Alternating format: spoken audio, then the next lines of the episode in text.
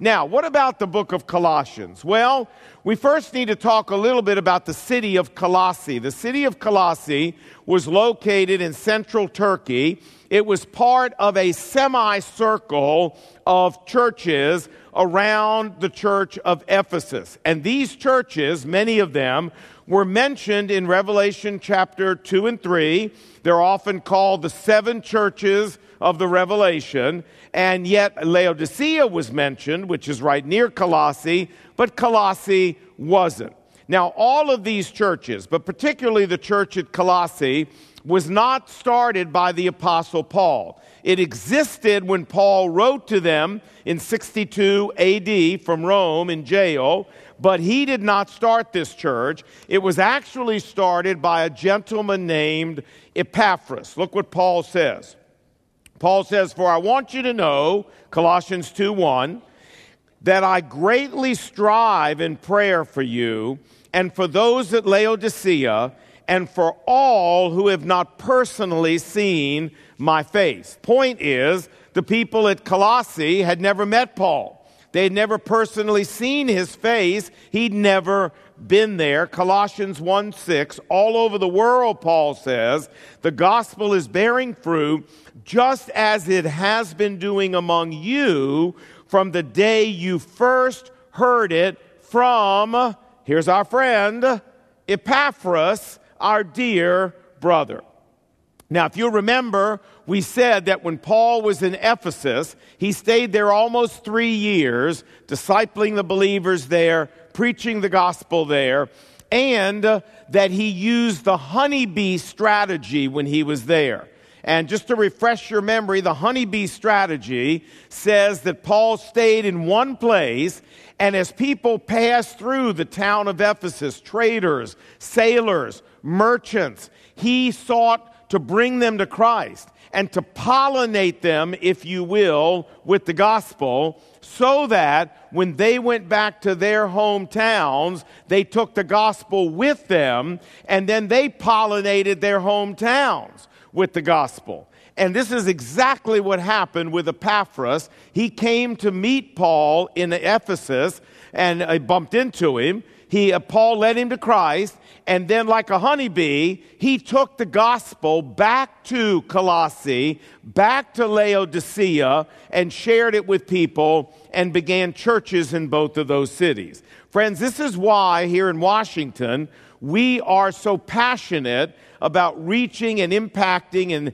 and really saturating this city with the gospel because this city is full of honeybees, foreign students, people at the World Bank, people working at the embassies, people who are doing internships, who are going to go back home at some point, and we want to pollinate them with the gospel while they're here.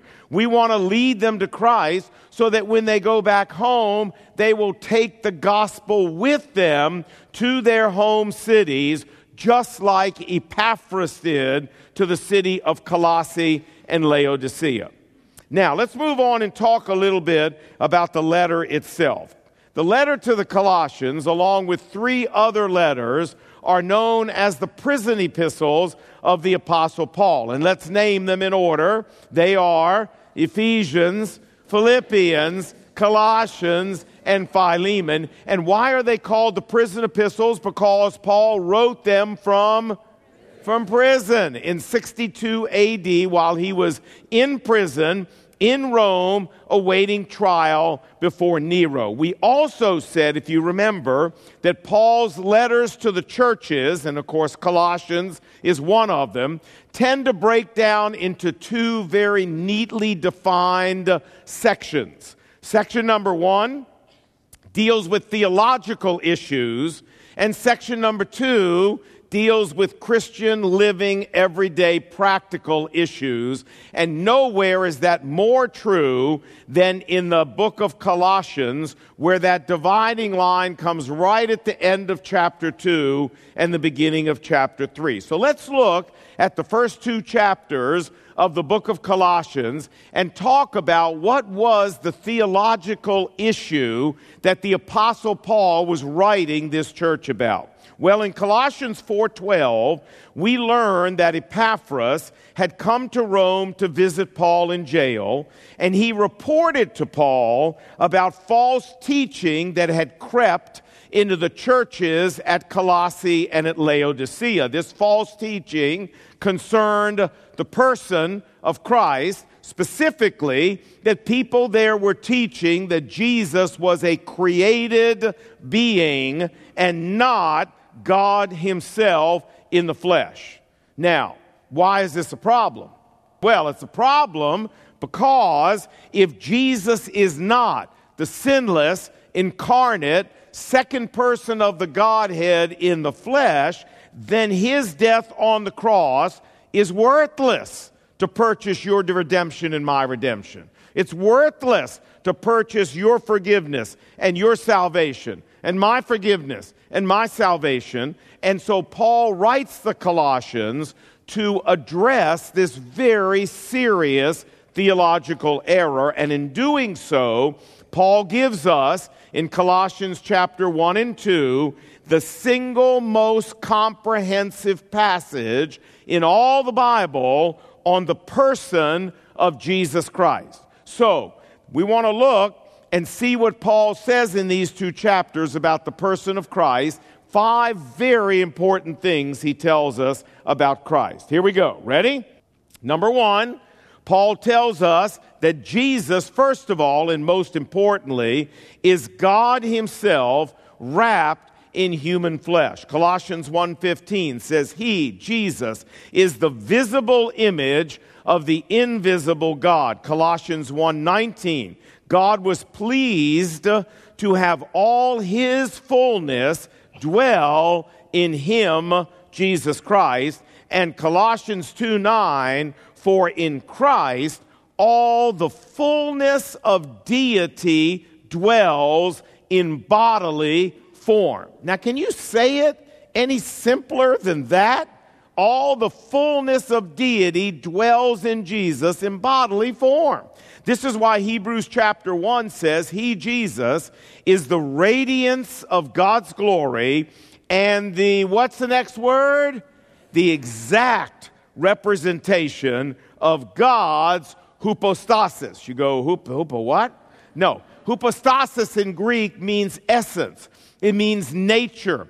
It means someone's intrinsic being. This verse is telling us that Jesus is the exact representation of the nature, the essence, and the being that is Almighty God Himself. Now, a lot of us have heard of the Council of Nicaea. I'll show you a map. It was a little city on the northern shores of Turkey, right on the Black Sea. And in 325 AD, Emperor Constantine, who had become a Christian a couple decades before, called a church council to meet here of all the bishops across the Christian world so that they could once and for all put on paper and codify the church's position on the deity of Christ. Now, you heard Dan Brown in his book, uh, uh, um, um, what's the name of his book? That's right, the Da Vinci Code. You've read his book. Just want to see if you all are there. Come on. You've read his book, right? The Da Vinci Code. Yeah.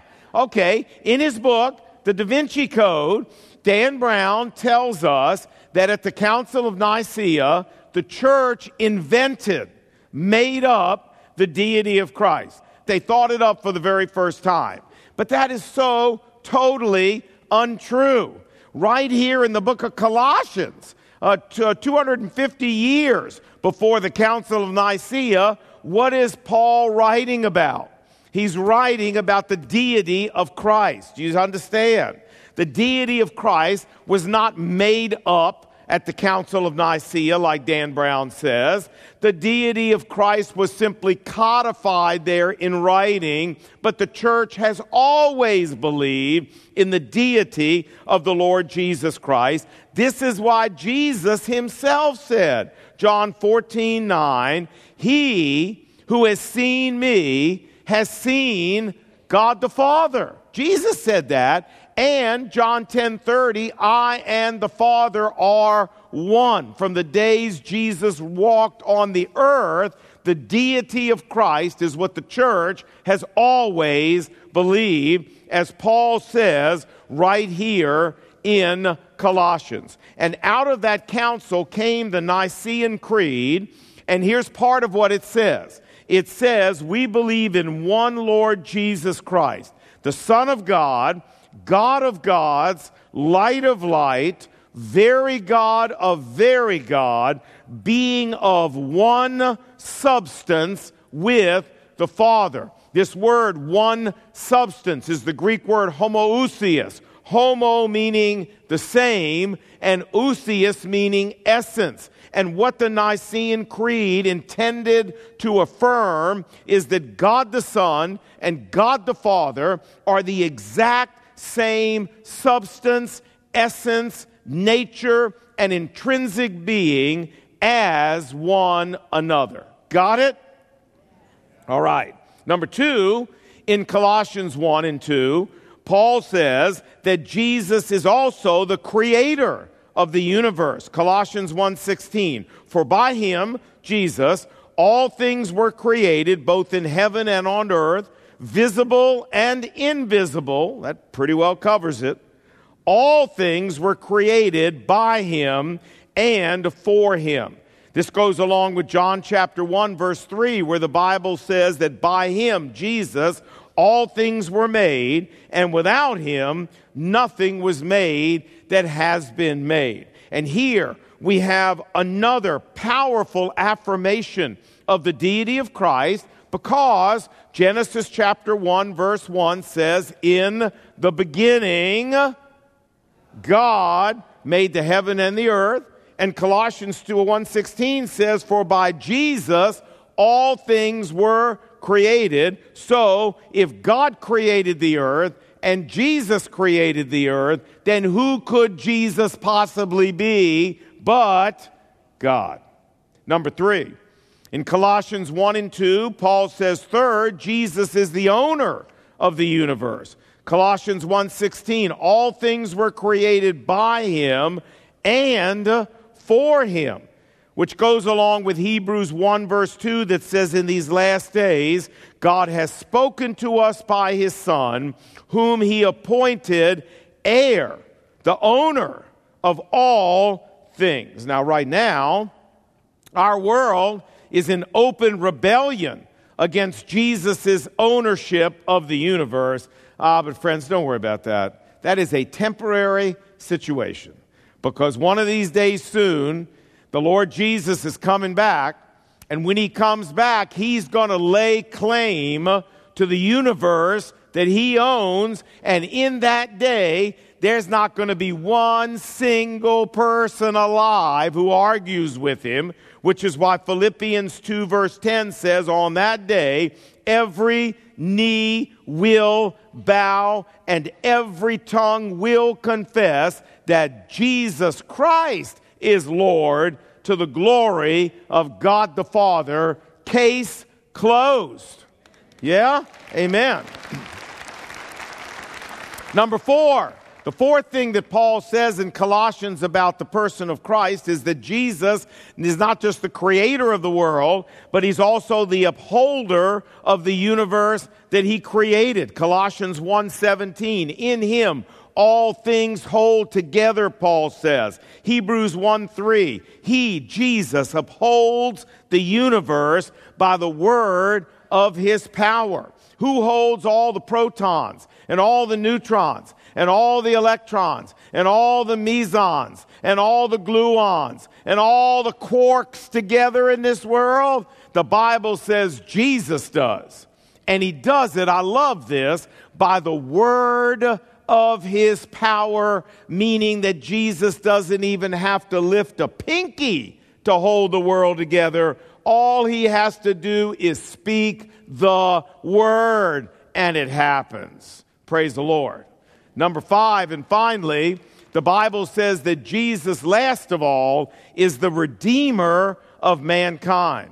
Colossians 1:14, in whom, that is in Jesus, we have, here's our word, redemption, the forgiveness of sins. But, folks, it is so important that we understand the means that Jesus used to accomplish this redemption. Watch Colossians 1:20. He, Jesus, made peace between us and God by the what?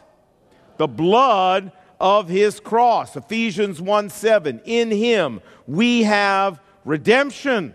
There's our word. The forgiveness of our sins through his what?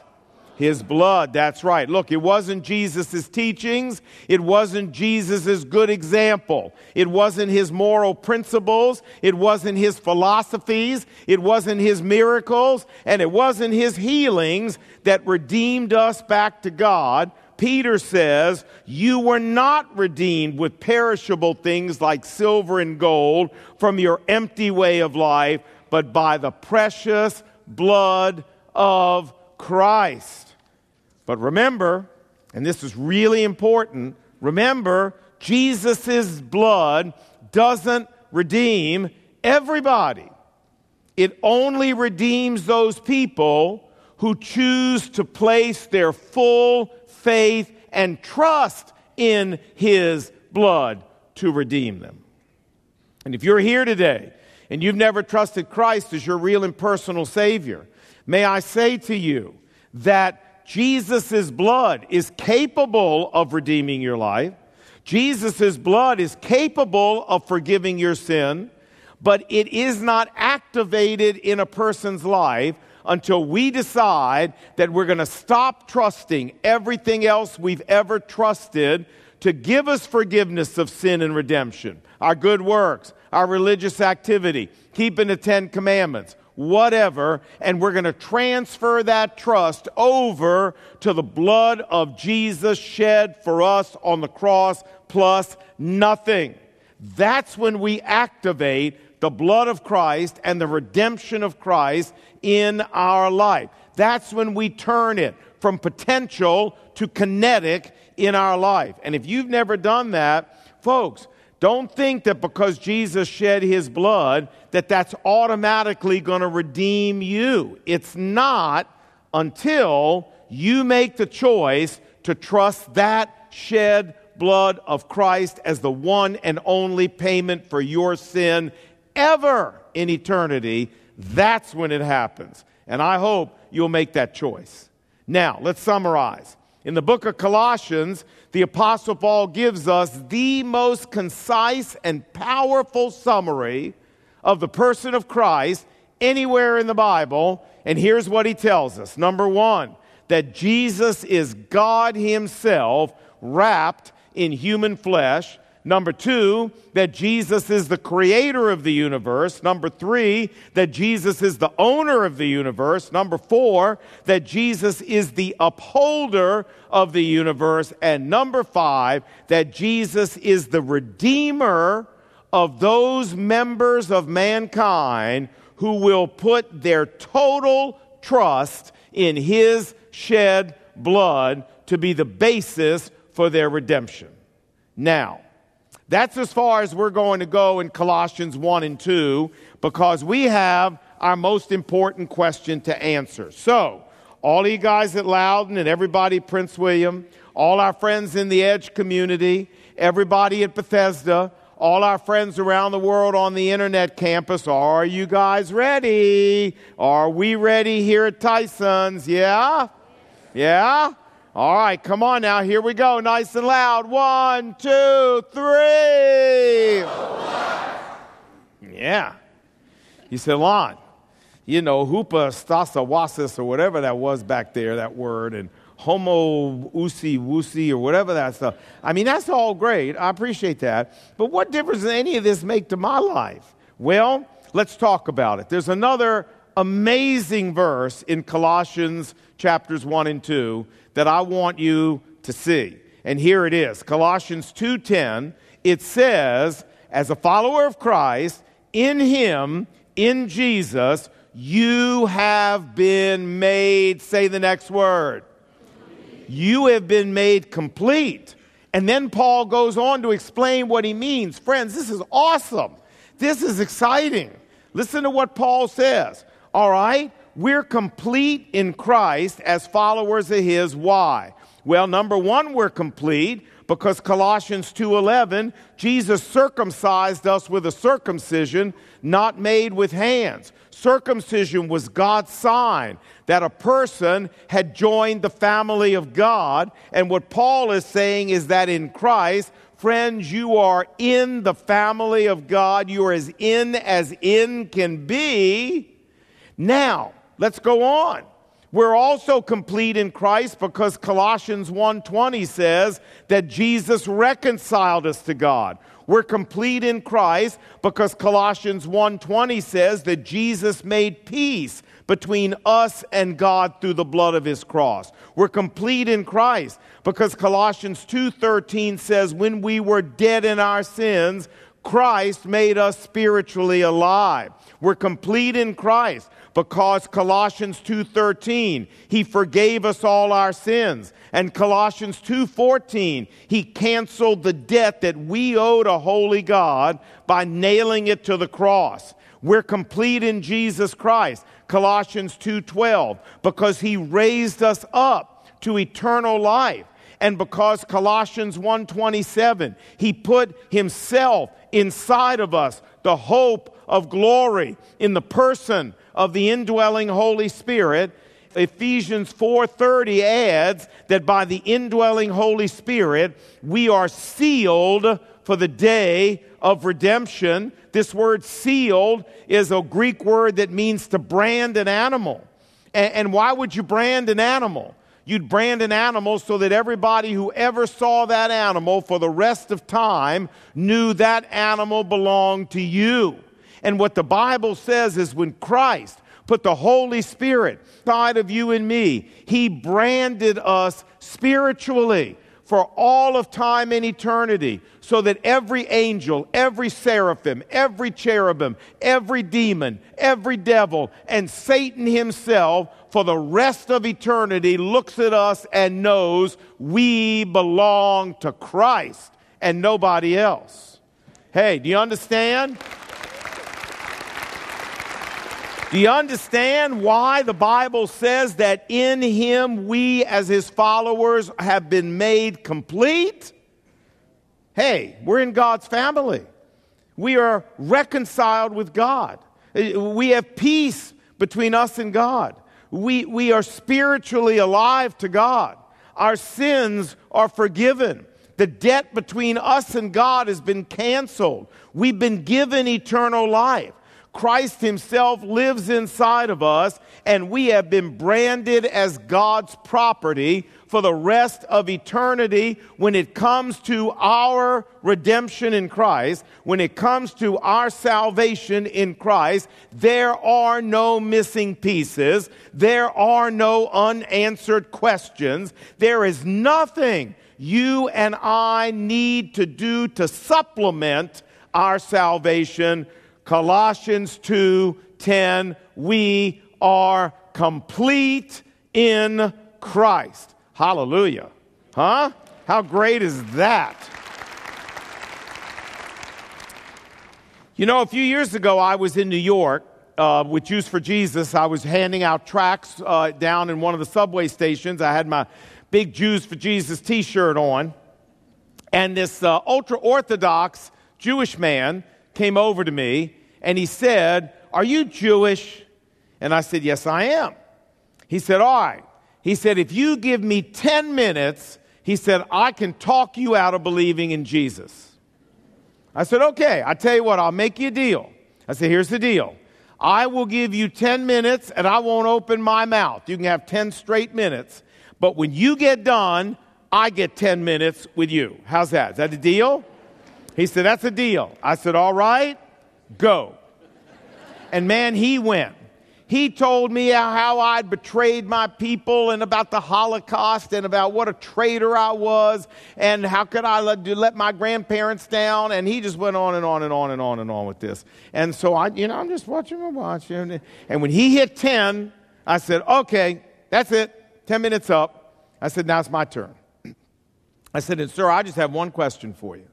My question is if you were to die tonight, are you 100% certain that you would go right to heaven to be with God, that your sins would be forgiven forever, that you would have eternal life for the rest of time and eternity, that there would be peace between you and a holy God, that you'd be alive spiritually to Him, and that He would claim you as His for the rest of eternity.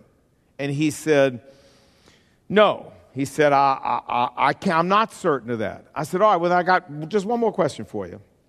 I said, How in Judaism would you get certain of that? And he said, I don't know. I, I guess I'd be a good Jew, uh, go to synagogue, uh, keep the feast, uh, go to Yom Kippur, uh, keep kosher, and he just muddling on all over everywhere. And I said to him, Sir, may I just say, your problem is that you have a Swiss cheese plan of salvation.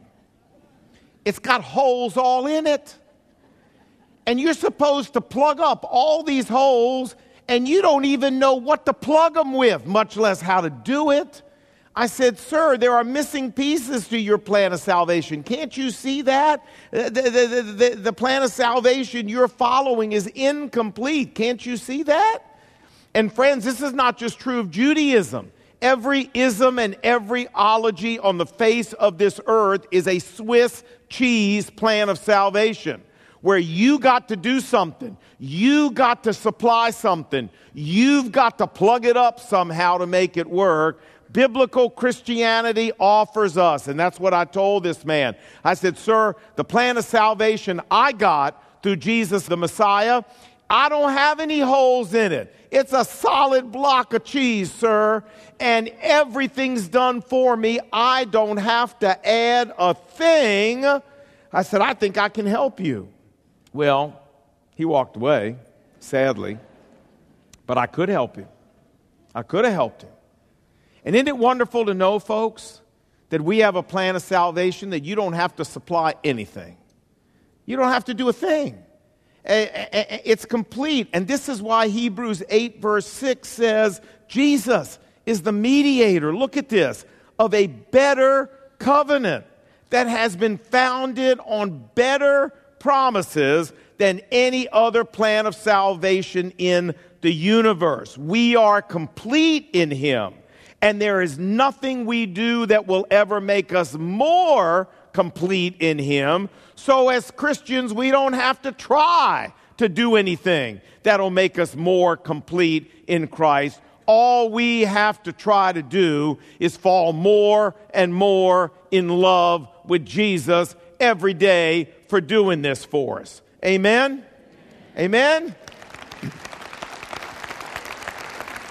So let me close with a question. And my question is how about this issue of being passionately in love with Jesus? Remember, the Christian life is not about religious activity. Please don't think that. It's about being passionately in love with Jesus. And it's about everything we do flowing out of that passionate love for Jesus. Why do I work hard at my job? Well, because I do it to please Jesus because he said, Do all things heartily as unto the Lord. Why do I obey my boss? Well, I do it to please Jesus because he said, Respect the authorities that are over you. And why do I work hard to share the gospel with people?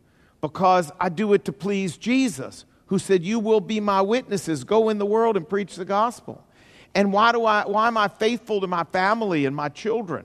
Because that's what Jesus told me to do, and I'm trying to please him. Folks, Everything in our life should flow out of one simple motivation. And that is, as a follower of Christ, I am passionately in love with Jesus. And everything I do is to please Him. This is what it's all about. And so we need to ask ourselves a question, and that is Are we passionate in love with Jesus? I had to ask myself this question this week as I was working on this message. You know, have I lost my first love, as Revelation 2 4 says? You know, was I hot when I first came to Christ and passionate in my love for the Lord? And, and have I cooled off? You know, am I like an Easter egg? You know, I'm all painted with great stuff on the outside and hollow on the inside in my love for Christ. And you know, I had to honestly get on my knees and repent and say, Lord, I'm not as hot as I used to be in my love for you. Forgive me. I got to get back to that. Some of you people need to ask the same question if you're really a follower of Christ. And if the answer is we've faded, Jesus has a simple solution. Revelation chapter 2, verse 5, he said, Repent and get back to the things that you did at first. So I'm here to call you, not to religious activity. I mean, it's great that we serve the Lord. That's wonderful. I want you to serve the Lord. I like serving the Lord. But we've got to do it for the right reason. Not because we're trying to supply something that's missing to our salvation. There's nothing missing. Not that we're trying to earn our way into heaven, that's done. We do it because we love Jesus. And I hope, I hope that that'll be why we as this church do what we do. So let's pray together.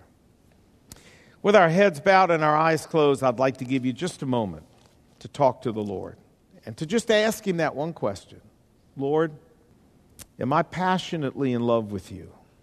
like I used to be, like I ought to be? Or have I gotten so busy and so preoccupied, maybe even with good things like serving you? And if you need to repent, this is a good moment to do it.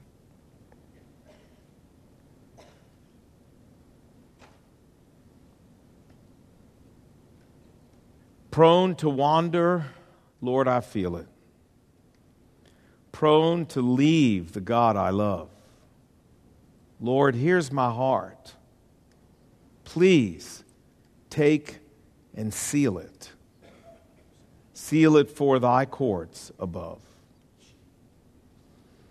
What a great prayer that every one of us who knows you, Lord, needs to pray every day because we have wandering hearts.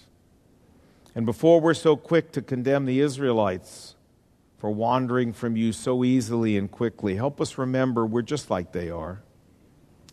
So, Lord, may the Spirit of God help us. May the Spirit of God guard our hearts. And help us, Lord Jesus, in light of all that you've done for us, to have only one response. That's the basis for everything we do in life. And that is we passionately love you. For those of us who need to repent, help us, Lord. And may this church be empowered by one single factor, and that is the people here love Jesus. Change our hearts because we were here, Father. Speak to us deeply, and we pray these things in Jesus' name. And God's people said, Amen. Amen.